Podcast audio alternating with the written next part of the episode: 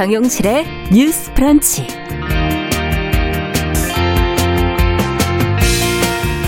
안녕하십니까 정용실입니다. 인천의 국공립 어린이집 보육교사들이 어린이들을 심하게 학대한 혐의로 경찰에 입건이 됐습니다. 피해 아동 중에는 장애 아동들이 또 포함이 돼 있어서 더욱 충격을 주고 있는데요. 어, 부모들은 구체적인 피해 사례를 공개하고 지원책 마련을 호소하고 있다고 합니다. 자, 이들에게 어떤 지원이 필요할지, 과연 문제는 무엇인지, 근본적인 대책은 어떻게 마련해야 할지 같이 고민해 보도록 하겠습니다.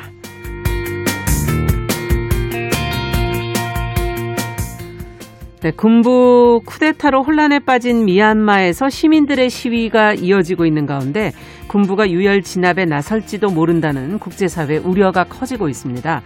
군부에 맞서는 미얀마 시민들은 프라이팬과 장미꽃 등을 이용해서 평화적인 방법으로 시위를 벌이고 있다고 하는데요. 자, 이렇게 다양한 저항의 방식과 또 시를 통해서 저항했던 시인들의 이야기 오늘 함께 나눠보도록 하겠습니다. 그리고 모두가 또 고민해봐야 할 환경 이슈도 준비하고 있습니다. 2월 9일 화요일 정윤실의 뉴스 브런치 문을 엽니다.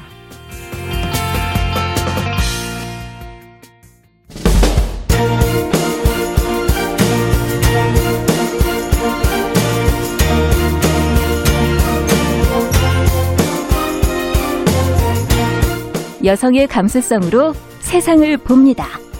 KBS 일라디오 정용실의 뉴스 브런치. 여러분의 의견을 기다립니다. 문자는 9730으로 보내주세요.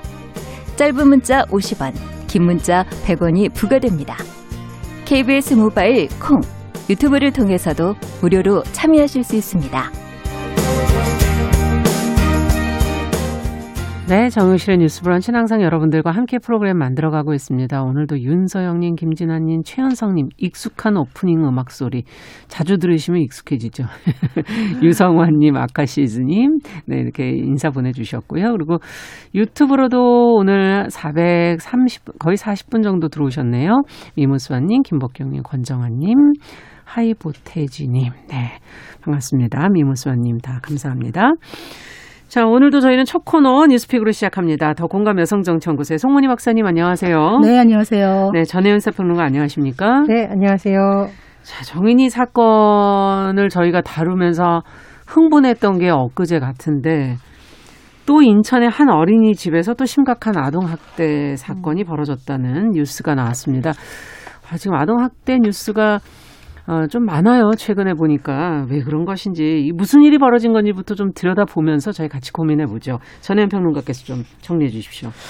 예, 최근 인천 서구에 있는 한 국공립 어린이집의 보육교사 6명이 아동학대 범죄 처벌에 관한 특례법 위반 혐의로 경찰에 입건이 됐습니다. 네. 물론 경찰에서 정확한 조사를 하겠습니다만 현재 받고 있는 혐의를 보면 자폐증 진단을 받거나 음. 장애 소견이 있는 다섯 명을 포함해서 원생 열명을 학대한 혐의를 받고 있는데요. 네. 최근 피해 아동의 부모들과 또 장애인 관련 단체에서 기자회견을 열면서 또 여러 가지 문제가 구체적으로 지금 드러나고 있는 상황입니다.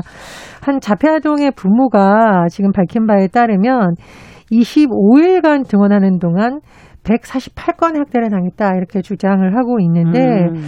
지금 아이가 굉장히 이제 몸이 작은데 어 담임 교사가 아주 큰 쿠션을 공중에서 돌린 다음에 아이에게 휘둘렀고 애가 넘어지니까 가성을 달래주거나 이런 것이 아니라 몸 위를 누르면서 강제로 제압했다. 라고 지금 증언이 음. 나오고 있고요.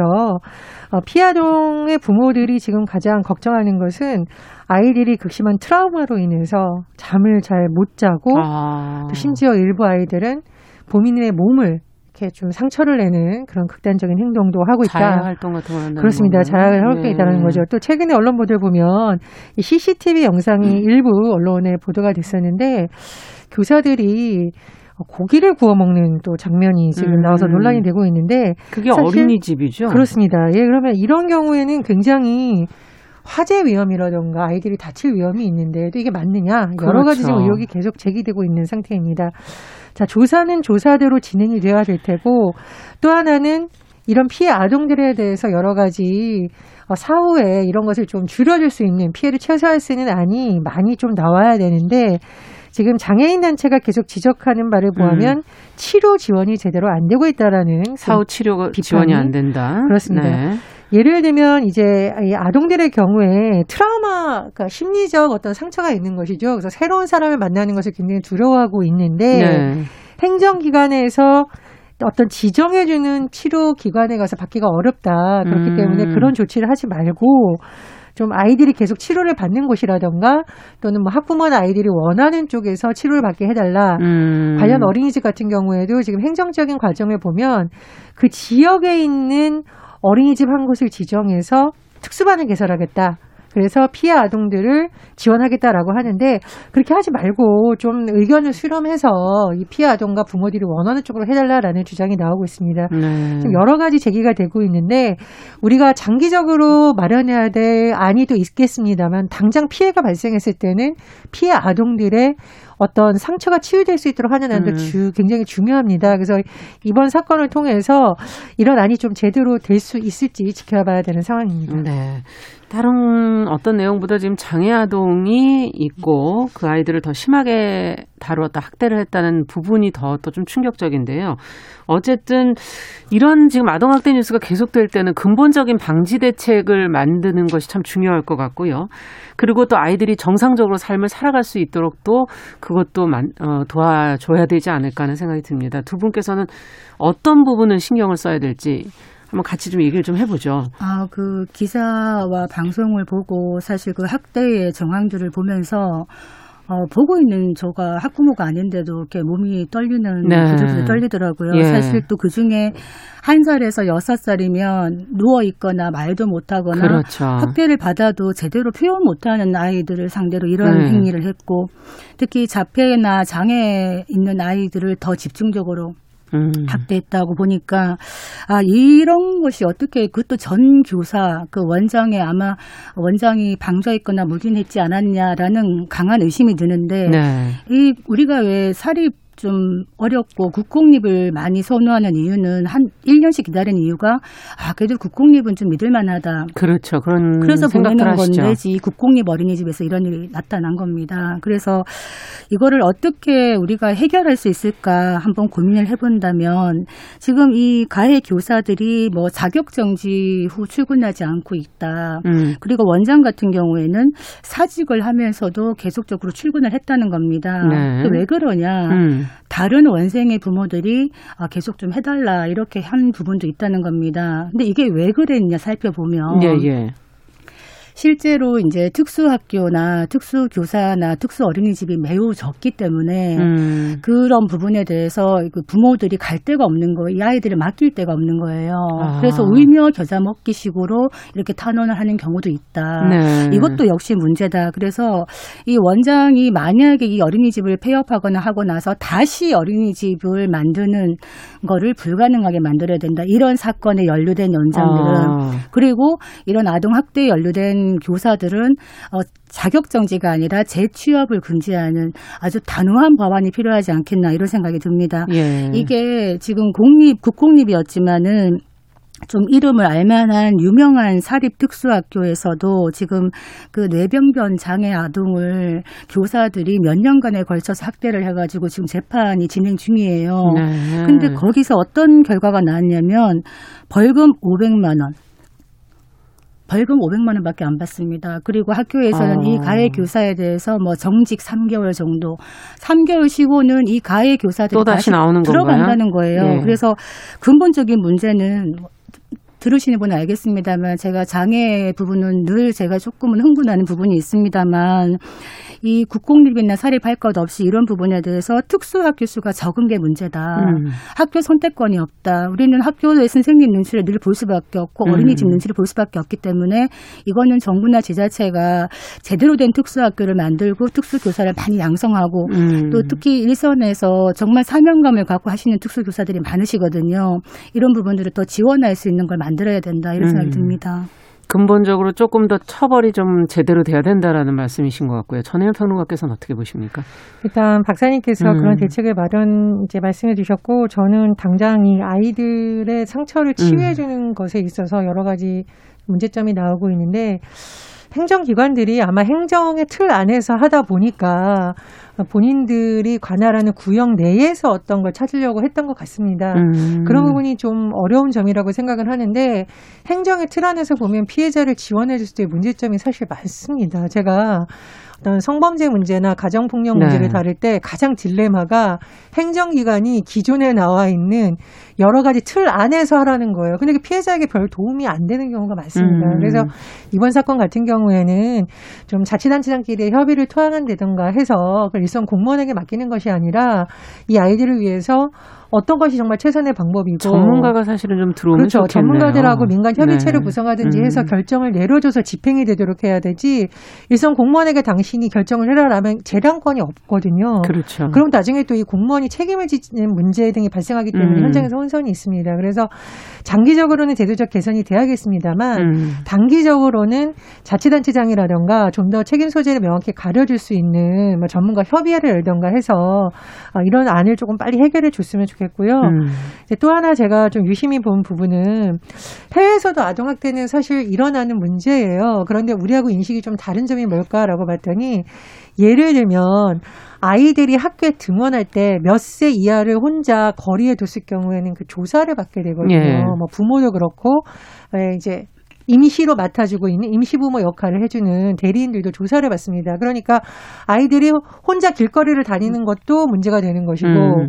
신호등 앞에 아이들이 빨간불일 때 건너지 않도록 감시 감독해주는 어른이 없으면 또 이게 문제가 됩니다. 그러니까 그렇죠. 그러니까 사회 곳곳에 어린이 안전과 관련된 각종 장치들이 존재를 하고 있더라고요. 네. 사실 우리나라 같은 경우는 아직 그런 부분이 많이 부족합니다. 그래서 아동 학대라든지 어린이 안전에 대한 부분은 행정만으로 어렵다면 민간 협의체를 좀 음. 만들어서 정규직 공무원이 아닌 민간의 많은 경험을 가지고 있는 전문가들이 상시적으로 어, 자문단 형식으로 좀 점검을 할 수 있는 여러 가지 음. 안을 마련해 주면 어떨까 생각이 들고요. 네. 아 마지막으로 박사님 말씀하신 게 정말 마음에 와닿는 게 이 제 주변에 아이가 장애인인 경우 이민을 고민하는 분들이 의외로 많죠. 많습니다. 네. 사실 대한민국에서 사는 것이 가장 좋죠. 그런데 음. 왜 그럴까 하니까 장애 아동이 살기에 너무 어렵고 음. 편견, 안전 문제, 아이들과 같이 지내는 문제가 너무 고통스러우니까 아이를 위해서 이민을 고민한다 말 듣고 참 마음이 아팠습니다. 그래서 장애 아동들도 좀 마음 놓고 어린이집도 다니고 학교도 다닐 수 있는 여러 가지 시설들 좀 많이 개선되었으면 합니다. 네. 그뭐 장애 아동에 대한 특수학교뿐만 아니라 일반 아동들도 제가 이 기사를 보면서 딸아이하고 대화를 했는데 다섯 살 때 어린이집에서 손귀임이 있었다는 거예요. 음. 그 문에다가 손이 끼어가지고 너무나 아팠다는 겁니다. 그런데 저녁 때 엄마인 제가 데리러 가니까 선생님들이 아무 말씀도 안 하고 거기에 대해서 그냥 웃고 아이를 인계를 했는데 음. 그때 자기는 너무 공포스러웠다는 거예요. 너무 음. 아프고. 근데 왜 말을 안 했냐 그랬더니 그 말을 했을 때 선생님이 무서워. 그 다음에 또 더 무섭게 할까봐 음. 말을 못했다. 근데 그 이야기가 13년 전 이야기인데 아직까지 하고 있어요. 음. 제가 말하는 거는 이 어린 아이들이 어릴 때 겪었던 그 어떤 몸과 마음 마음과 정신의 어떤 그렇죠. 충격은 일생을 네. 갈 수가 있기 때문에 우리 아이들이 정말 건강하게 자라날 수 있도록 하는 건 우리 어른의 책임이다. 그렇죠. 이런 생각이 들고 특히 장애 아동들이나 이런 분들 이런 아이들이 건강하게 자라나고 행복할 수 있다는 게 바로 선진국의 조건이 아닌가 음. 이런 생각이 듭니다. 네. 제도 제도적 개선 그리고 아이들의 사후 관리 문제를 왜 중요하게 생각해야 될지 다시 한번 저희가 생각해 보는 계기가 됐습니다. 지금 박혜영님께서는 특수학교나 전문가보다는 통합교육 여건을 만들어야 되는 거 아니냐. 물론 그건 뭐 저희가 지향해야 될 방향이 아닌가 하는 그런 생각도 드네요. 자, 두 번째 뉴스로 좀 가보죠. 어, 앞으로도 저희가 아동학대 부분은 좀 계속 좀 관심 있게 저희가 지켜보도록 하겠습니다. 자, 두 번째 뉴스는 4차 재난지원금 지급 범위를 두고 여당과 기획재정부의 입장이 엇갈려 오고 있다. 저희가 관련 뉴스를 한번 저희가 보도를 해드린 적이 있었는데, 이제 문재인 대통령이 어제 이제 기재부 쪽에 힘을 실어준 듯하다라고 지금 이제 기사들이 추측성 기사들이 지금 나오고 있거든요. 성문희 박사님께서 관련 내용 정리해 주시면 저희가 잠깐 들여다보죠. 지금 그 더불어민주당 이낙연 대표가 국회 연설을 하면서 지금 4차 재난지원금 이야기가 나오고 있거든요. 네.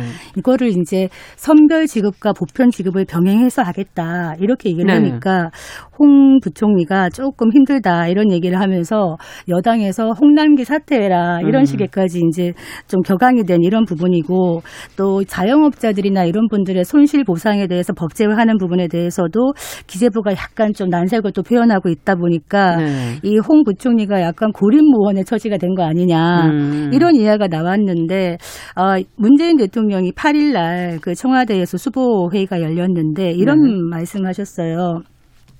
재정이 감당할 수 있는 범위 안에서 과감하게 실기하지 않고 충분한 위기 극복 방안을 강구하는 데 최선을 다하겠다. 이 말이 무슨 말이냐? 늘 홍 부총리가 얘기했던 재정은 화수분이 아니다. 네. 재정이 감당할 수 있어야 된다. 이 얘기를 한 거 아니냐? 예. 그래서 홍 부총리에게 신뢰와 힘을 실어준 게 아니냐 이런 지금 평가가 나오고 있는데 네. 문 대통령이 이런 말도 했어요. 지금 4차 재난지원금 규모에 대해서 현실적인 여건 속에서 무엇이 최선인지 판단하기가 쉽지 않다. 음. 그렇게 얘기하면서 우리 사회 모두가 지혜를 모으고 초당적으로 협력해야 될 과제다. 이렇게 얘기를 했습니다. 네. 자, 이 부분은 저희가 한번 뉴스를 전해드렸기 때문에 간략하게 앞으로 그러면 어떤 가능성이 보인다고 판단을 하시는지 이, 어, 대통령의 발언을 통해서 한번 추측을 해보도록 하죠. 전혜연 평론가께서는 어떻게 보십니까? 4차 재난지원금. 저 이제 문재인 대통령의 발언이 4차 재난지원금에 대한 논의가 필요하다라는 점에서는 음. 이제 이견이 없다고 생각을 하고요. 다만 이제 선별 지원이냐 보편 지원이냐라는 어떤 딱 선을 줬다라기보다는 네. 좀 협의를 해라라는 선으로 해석을 합니다. 선으로 해석을 하고 음. 문재인 대통령의 스타일이 사실 윤석열 총장에 대해서도 비판을 거의 하지 않고 음. 하는 것을 보면 한 번 쓴 사람들끼리는 되도록이면 내부에서 툭탁거리더라도 해결을 음. 봐야 된다라는 좀 스타일이신 것 같아요. 네. 그래서 경제 부총리를 중심으로 비상경제 체제를 가동하며라는 표현이 음. 어제 나왔어요. 그러니까 정부는 정부대로 입장이 있을 수 있으니 서로 조율을 해라라는 쪽으로 좀 해석을 하고요. 홍남기 부총리가 어제 기재부에서 확대 간부 회의를 했습니다. 네. 그래서 기존과는 약간 달라진 뉘앙스의 말을 했는데 피해가 심해지는 계층에 대한 추가 지원 음. 그리고 사각지대에 대한 보강 지원 등을 점검하고 검토해라라고 했는데 어, 이 말이 이제 3차 재난 지원금을 좀 속도를 내고 그렇죠. 4차 재난 지원금 검토도 시작하는 것 아니냐라는 쪽으로 음. 지금 해석이 되고 있습니다. 저는 뭐 지난번 방송에서 말씀을 드렸는데요. 어, 정치인과 부처의 입장이 물론 다를 수 있습니다. 그렇죠. 그런데이 갈등을 표출하는 방식이 뭐냐에 따라서 참 봉숭아학당 같다 이런 비판을 할 수도 음. 있고 서로 의견차를 좁혀가면서 건전한 대안을 마련했다 이런 좋은 평가를 받을 수도 있거든요. 그래서 네. 앞으로 당정 협의가 어떻게 진행될지를 하나 봐야 되는 거고요. 그렇죠. 또 다르게 우리가 봐야 될 지점은 지금 야당에서도 아마 자영업자에 대한 지원 필요성은 공감을 하는 듯 하나 네. 전국민 보편 지원 방식은 좀 비판적이에요. 그렇죠. 그래서 이건 역시 여야 내에서 좀 시기를 조정해서 결론을 냈으면 하는데 네. 저는 이게 너무 오래 걸리면 안 된다라고 주장을 하는 이유가 오늘 뉴스 보시면 알겠지만 이게 자영업자들에게 더 이상 희생을 감내하라고 하기 어려운 수준이 됐지 않았나 생각이 듭니다. 네. 그래서 어, 최선의 안을 내면 좋겠지만 어, 베스트가 아닌 두 번째 아니라도 국회에서 그렇죠. 마련할 수 있도록 음. 당정도 국회도 좀 음. 어, 협의를 했으면 합니다. 그 뭐 물론 당정 갈등을 봉합하는 그 수순의 말을 대통령이 하는 거는 필요한데 저는 이 말이 뭔가 핵심은 좀 빠져 있다 이런 생각이 드는 것이 현실적인 여건 속에서 무엇이 최선인지 판단하기가 쉽지 않다 이 말은 국민들은 이 말을 할 수 있습니다만 정책 결정 당국은 이걸 해야 됩니다. 음. 지금 힘든 상황이지만 무엇을 해야 될지를 빨리 판단을 해서 국민들에게 빨리 제시를 해야 되는 것인데 지금 뭐 선별 지급이냐 보편 지급이냐 우리가 한번 얘기한 적이 있습니다만 그렇죠. 지금 많은 국민들이 이 코로나가 언제까지 될지 모르는 상황에서 음. 5월, 6월까지 견딜 수 있을까라고 생각하는 분들이 많거든요. 그렇다면 빠른 어떤 대책이 필요한데 저는 또 얘기합니다만 선별 지급이나 보편 지급이 각각의 어떤 목적과 대상의 차이가 있고 장단점이 있습니다. 그래서 일단 시간이 걸리는 선별 지급이나 또 선별 지급에는 문제점이 뭐였냐 사각지대가 너무 많이 발생한다는 거였거든요. 네. 폐업하신 분들이라든가 그렇죠. 일용 근로자라든가 근로에 드, 들어가 있지만은 장기가 무급휴직에 들어가 있는 분이라든가 이런 분들이 다 빠져 있는 사각지대가 있기 때문에 어떻게 해소할 것인가. 그리고 근본적으로 일자 재난지원금 당시에 보편 지급을 하다 보니까 아, 경제가 좀 돌아가더라. 왜냐하면은 이런 부분들이 있기 때문에 이거를 선별하고 보편 지급하는 거를 병행을 해가지고 일단은 전 국민에게 선별 지급이 아닌 보편 지급을 하고 난 다음에 세법 개정을 통해 가지고 선별적으로 환수를 하는 연말 정산에서 환수를 하는 거는 얼마든지 세법 개정이나 국세청이 힘을 합치면 할 수가 있는 부분이거든요. 그래서 좀 제도적인 논의도 필요하지 않겠나 이런 생각이 듭니다. 네, 저는 이제 재정이 감당할 수 있는 범위라던가 여러 가지 여건을 이제 말한 이유는 아마 방역 상황이 어떻게 될지를 좀 같이 감안하라라는 말도 들어가 있는 것 같습니다. 그러니까 그렇죠. 빨리 끝날 수도 있지만 그렇죠. 또 길어질 수도 있죠. 거리두기 지금. 단계가 어떻게 되느냐에 네. 따라서 또 자영업에 영향을 받기 때문에 그런 네. 부분을 좀 염두에 둔 것이 아니냐고 생각을 하고요.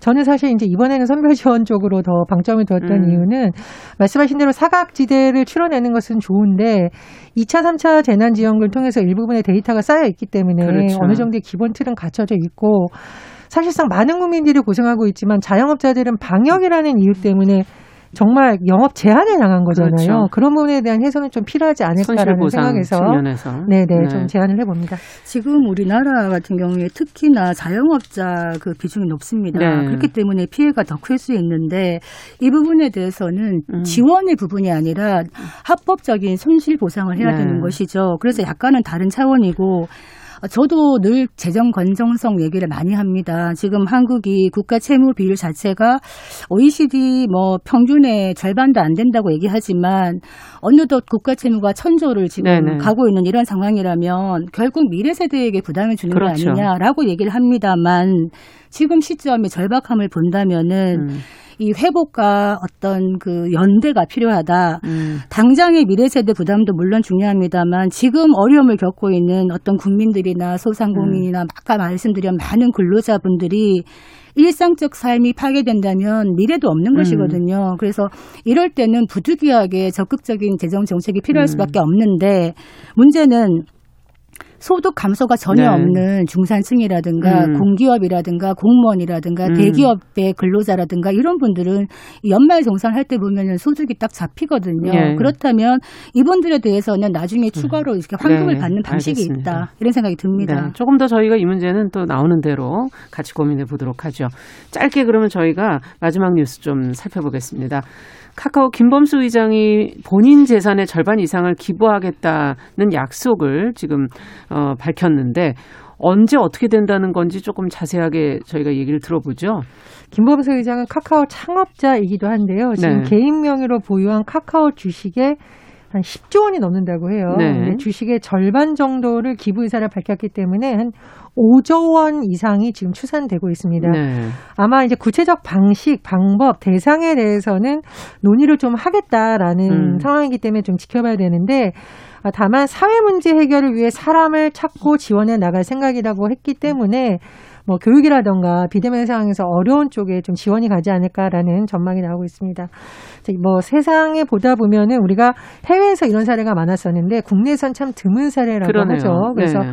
회자가 되고 있는데 이번 일을 계기로 어, 우리가 지금 비대면 산업은 크고 있고 그렇지 못한 산업은 굉장히 어렵고 양극화도 음. 심해지는 가운데서 맞습니다. 그래도 좋은 소식이다 이런 평가가 나오고 있습니다. 네.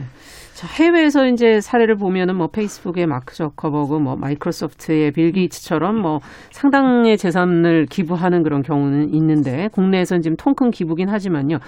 어떻게 한다는 것인지 뭐 기업인들의 기부가 좋은 면도 있지만 또 절세 부분으로도 인식되어지는 부분도 있어서 재단을 통한 어떤 평가를 내리실 수 있는지 두 분의 말씀 간단하게 한 말씀씩 듣도록 하죠. 해외의 부자들은 참 기부도 통 크게 많이 하는데 음. 네. 우리는 왜 이렇게 짜게 하냐? 음, 그럼 우리나라 사람들이 기부에 인색한 습성을 갖고 있느냐? 음. 라기보다는 결국에는 제도의 문제라고 봅니다. 저는 네. 해외 같은 경우에는 세금을 깎아주면서라도 그 부자 들의 기부를 유도합니다. 음. 그렇기 때문에 기부를 하고 나서 세금 폭탄을 맞는 일이 없어요. 네. 그런데 한국은 아직까지 기부를 하고 나서 각종 세금의 어떤 그 부메랑이 있기 때문에 오히려 기부가 움츠러드는 부분도 있기 때문에 음. 기부를 활성화하기 위해서는 이런 제도적인 측면이 부활, 부활이 돼야 된다.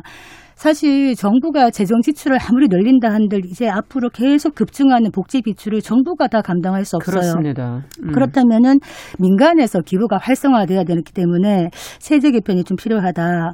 그래서 어 기부에 대해서 만약에 세제 혜택을 만약에 줄인다 그러면 기부하는 사람들은 세금을 덜 내는 것 같아서 정부에 돈이 안 들어가는 것 같지만은 네. 그 돈이 사회에 환원되기 때문에 전체적으로 돈이 도는 거예요. 그렇죠. 그래서 이런 부분은 매우 필요하고 한국에서도 지금 기업의 사회적 책임 이런 얘기를 많이 하고 있는데 카카오가 사례로서 다른 기업들도 음. 기업의 사회적 책임 부분에서 같이 나서야 되지 않겠나 나서면 음. 좋겠다 이런 생각이 음. 듭니다. 네. 어떻게 보십니까? 저는 이제 벤처 1세대가 음. 자식들에게 재산을 일부 줄 수는 있지만 경영을 세습하지는 않겠다. 음. 이런 의미도 담고 있다라고 봅니다. 네. 일부 대기업들이 경영권이라던가 경영권을 상속하기 위해서 온갖 불법 편법에서 비판이 많이 받았잖아요. 그래서 음. 기부라는 측면도 중요하지만 앞으로 경영을 어떻게 할지도 좀 지켜봐야 될 대목이라고 봅니다. 그 네. 한마디만 덧붙이자면 지금 이 김 의장이 좋아하는 시가 랄프 왈도 에머슨 네, 시 중에. 무엇이 성공인가 음. 돈을 많이 버는 게 성공인가 음. 내가 태어나기 전보다 더 나은 세상을 꿈꾼 음. 이것이 성공이다. 그래서 명심보감에 보니까 돈을 아무리 자신 음. 자손들 에게 물려줘도 다 그걸 가질 수가 없고 그렇죠. 책을 물려줘도 다 읽지 네. 못한다. 그래서 뭘 물려주느냐 남모르게 조상이 음덕을 베푸는 음. 것이 자녀를 위해서 할 수 있는 일이다. 네. 기부를 좀 합시다. 네. 자, 뉴스픽. 오늘 두 분 말씀 잘 들었습니다. 전혜연 평론가, 더공감 여성정치연구소 송문희 박사 수고하셨습니다. 감사합니다. 감사합니다. 정용실의 뉴스 브런치 듣고 계신 지금 시각 10시 31분이고요. 라디오 정보센터 뉴스 듣고 오겠습니다. 국내 코로나19 신규 확진자가 303명 늘어 하루 만에 다시 300명대를 기록했습니다. 국내 발생 273명을 지역별로 보면 경기 117명, 서울 86명, 인천 14명 등 수도권에서만 217명의 확진자가 확인돼 전체 확진자의 71%를 차지했습니다. 정세균 국무총리는 코로나19 3차 유행과 관련해 아직 안정세라고 속단하기 이르고 특히 수도권만 보면 상황은 크게 나아지지 못하고 있다면서 설 연휴 기간 동안 화상 통화를 국민들께 무료로 지원해 주기로 했다고 밝혔습니다. 월성 1호 기 원전 경제성 평가에 개입했다는 의혹을 받는 백운규 전 산업통상자원부 장관에 대한 검찰의 구속영장이 법원에서 기각됐습니다. 정의용 신임 외교부 장관이 한반도의 완전한 비핵화와 항구적 평화 정착을 실현해야 하는 과제가 있다며 한반도 평화 프로세스는 선택이 아니라 반드시 가야만 하는 길이라고 강조했습니다. 국민권익위원회가 부동산 중개 수수료 개선안을 내놓은 것과 관련해 국토부는 다음 달 중 연구 용역을 시작하기로 했습니다. 뉴욕 증시가 미국의 새로운 부양책에 따른 경제 회복 기대로 사상 최고치로 장을 마쳤습니다. 국제유가가 글로벌 경제 회복 기대감에 1년 전 가격 수준을 회복했으며 브렌트유는 지난해 1월 24일 이후 처음으로 배럴당 60달러를 돌파했습니다. 지금까지 라디오 정보센터 조진주였습니다.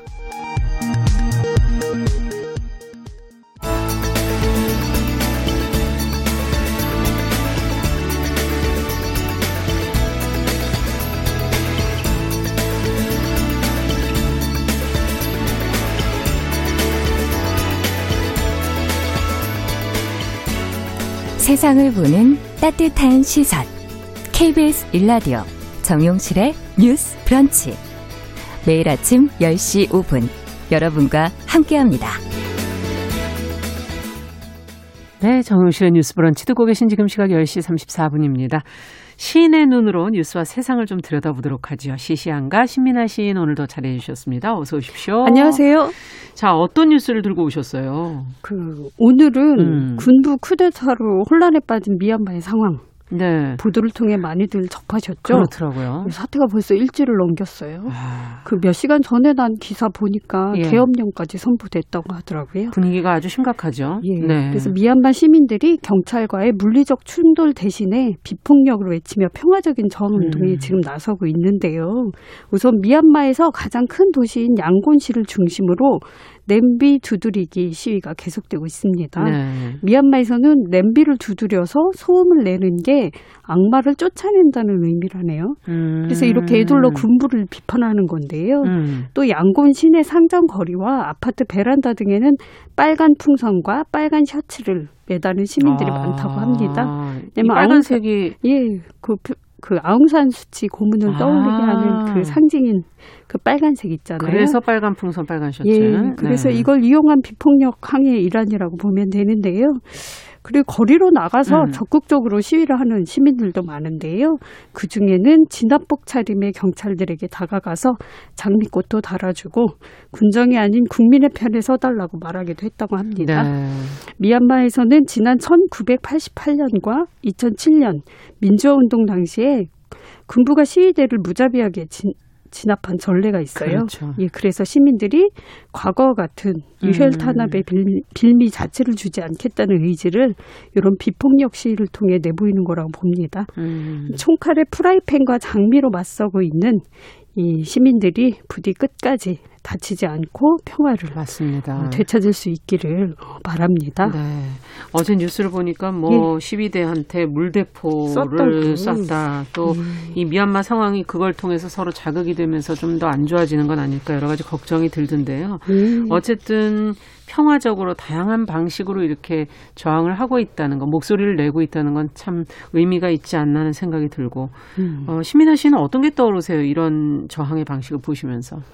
저는 아무래도 2016년 10월 아마 하순께 음. 그때부터 아마 2017년 사이에 음. 아 2017년 아마 3월 사이에 음. 그 청계광장부터 그렇죠. 해서 그 광화문까지 사실 저도 촛불을 들고 음. 걸었던 기억이 납니다. 네. 사실 높은 곳에서 보면 어쩌면 이런 거대한 강에 반딧불이들이 이렇게 무리가 맞아요. 이렇게 이동하는 것처럼 음.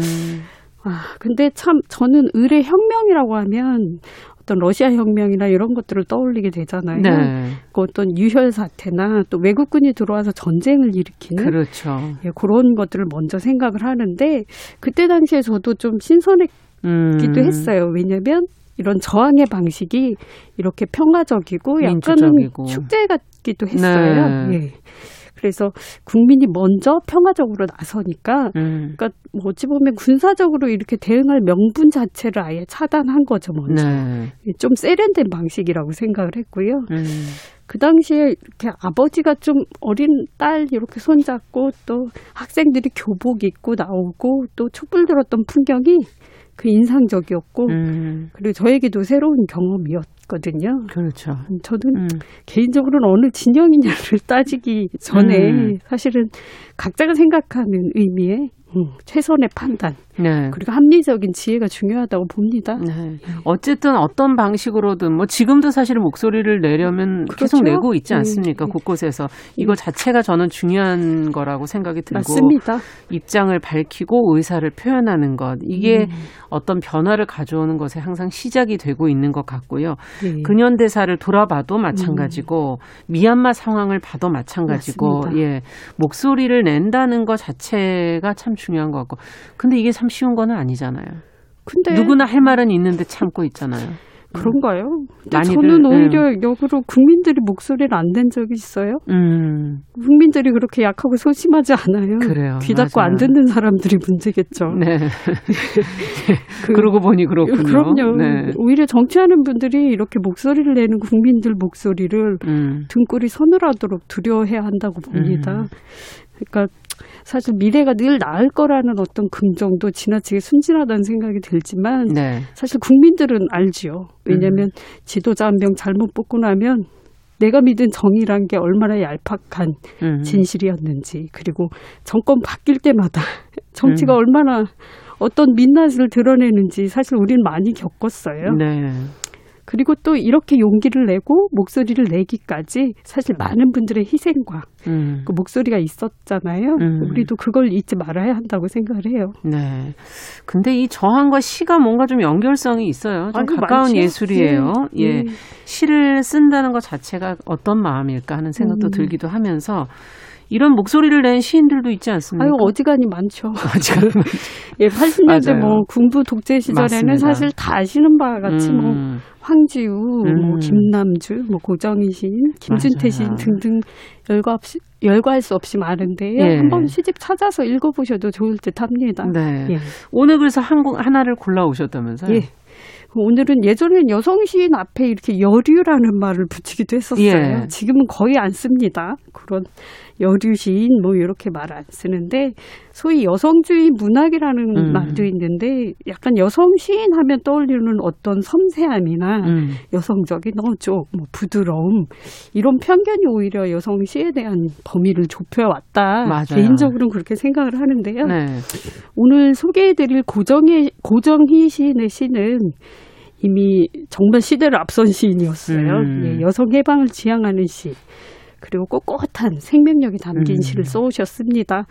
아마 진행자님도 좋아하셨을 음, 것. 같은데요. 예. 예, 사실 잘 알려진 좀 예전에 시죠. 많이 봤었죠. 예. 그렇죠. 예. 오늘 한번 그럼 고정희 시인의 시 어떤 시를 골라오셨는지 같이 한번 읽어보고 얘기 또 나눠보겠습니다. 예.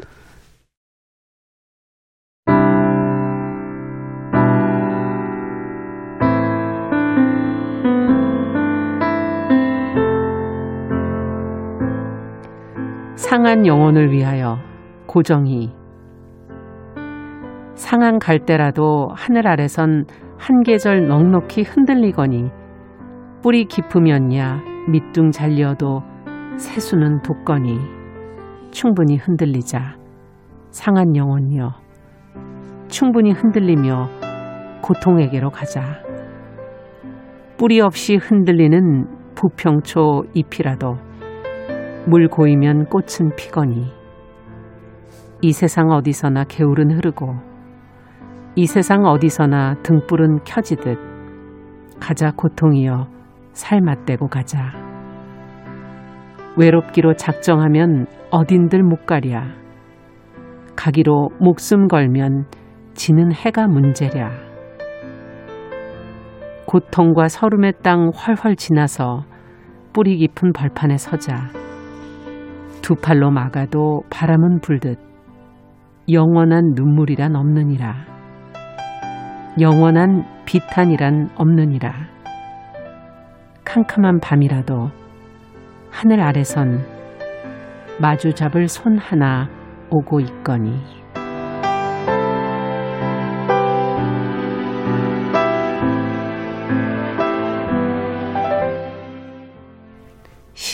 부드러운데 아, 부드럽습니까? 저는 아니요, 오히려 약간 뭐랄까- 주먹이 붉은 이런 맞아요. 표현 자체는 예. 거친 표현을 하나도 안 쓰셨지만 아, 그렇죠. 네. 예. 그 안에 그 올곧은 그런 어떤 음. 의지라 그럴까요? 그렇죠. 네, 단단한 그런 음, 단단한. 느낌이 드네요. 음. 예. 그래서 음, 고정희 시인 살짝 설명을 해드릴까요? 예, 그- 그러죠. 이미 예. 많은 분들이 알고 계실 텐데요. 음. 그 고정희 시인은 1975년에 현대시학의 시를 발표하면서 등단을 하셨고요. 네. 그리고 여성신문 그 음. 초대 편집 주간을 역임하셨어요. 네. 그래서 뭐 기자, 뭐 그 운동가 등을 거쳐서 잘 알다시피 그 1991년 지리산 등반 도중에 예, 실종으로 타계하셨습니다. 네. 그 읽다 보면 정말 그 아까 단단하다는 표현을 해주셨는데 약간 어깨를 겹고서 서로 음. 무른 땅을 이렇게 단단하게 이렇게 다지는 느낌도 들고요. 맞아요. 그리고 그 시, 시집이 한 다섯 권 정도가 음, 있어요. 네. 부지런히 창작 활동도 하셨는데 그 절, 전통적인 남도가락이나 이런 장시도 많습니다. 음. 그러니까 그것도 한번 읽어보시면 좋겠습니다. 네. 예. 이게 뭐 시를 읽다 보면 어떨 때는 이게 감성에 적게 하기도 하는데 때로는 나를 한번 이렇게 추스려 보게 되는 그죠. 그런 시도 있잖아요. 예. 예. 오늘은 왠지 좀 자신을 한번 좀 추스려 보게 되는 그런 느낌이 드는 그런 예. 시였던 것 같아요. 어, 끝으로 저희 시민아 씨님께서 오늘 같이 또 뭐좀 어, 한 신문을 통해서 고정희 시인이 예. 예, 전한 메시지를 좀 같이 읽고 싶어서 가져오셨다고요. 예, 요거는 지금 그 미얀마 평화 시위를 어, 하는 분들을 지지하는 마음도 음. 있고요.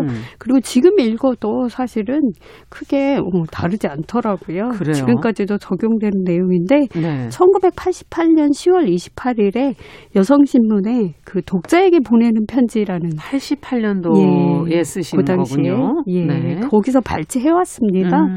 여기에서 말하는 나무에 어떤 단어를 대입, 대입할 수 있을지도 한번 생각해 보면서 읽고 마치겠습니다. 네. 오늘 비로소 이 땅에 나무 한 그루 싹을 틔웠습니다. 이 나무가 자라서 뿌리를 깊게 내리고 우람한 가지를 뻗어 모든 이의 그늘을 만들어 주기까지는 수많은 세월과 힘이 필요합니다. 동지가 필요하고 사랑이 필요합니다.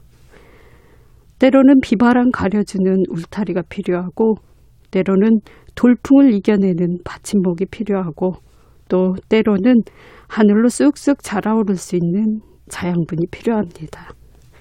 이 나무는 누구의 것이 아닙니다. 이 나무는 어느 개인, 어느 특정 시대의 것이 아닙니다. 이 나무는 여자의 것만도 남자의 것만도 아닙니다. 바로 우리 자녀들이 살아갈 모든 시대, 모든 사람들의 것입니다. 네, 시시한가 오늘은 신민아 시인과 함께 어, 평화적인 다양한 방식으로 저항하고 있는 미얀마 시민들에 대해서 저희가 같이 이야기 나눠봤습니다. 말씀 잘 들었습니다. 감사합니다.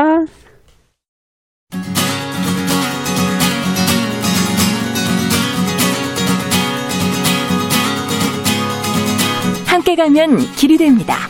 여러분과 함께하는 정용실의 뉴스 브런치. 월요일부터 금요일까지 방송됩니다. 네, 정의실의 뉴스 브런치 듣고 계신 지금 시각 10시 46분입니다. 자, 필환경 시대를 맞아서 환경 이슈를 자세히 좀 들여다보는 시간이죠. 환경하자 서울환경운동연합의 이우리 팀장 자리해 주셨습니다. 어서 오십시오. 네, 안녕하세요. 자, 지난주에 전기하고 석탄 발전소 얘기를 좀 나눴었거든요. 오늘은 석탄 금융에 대한 이야기를 하는데 어, 어떤 얘기인가요? 아, 네. 단어 지- 자체가 생소한데요. 그렇죠. 예. 어, 오늘은 석탄 발전소와 석탄 금융에 대한 이야기를 나눠보려고 합니다. 어, 일단 석탄 금융이란 단어가 굉장히 생소하실 거예요. 이걸 천천히 설명을 좀 드리면 네.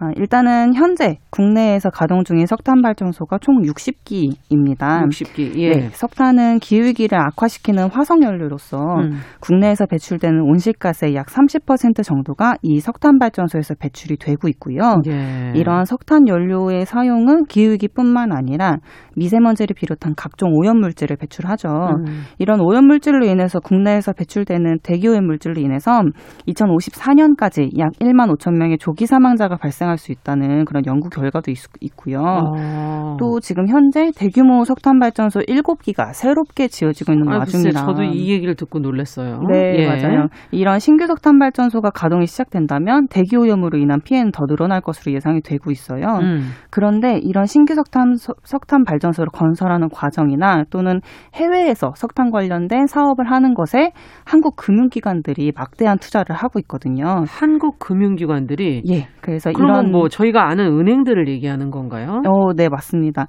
이런 금융기관들이 투자를 하는 것, 석탄에 투자를 하는 것 그 자체를 석탄 금융이라고 저희가 지칭을 하고 있는데요. 어. 네, 여기서 금융기관이랑 공적 기관일 수도 있어요.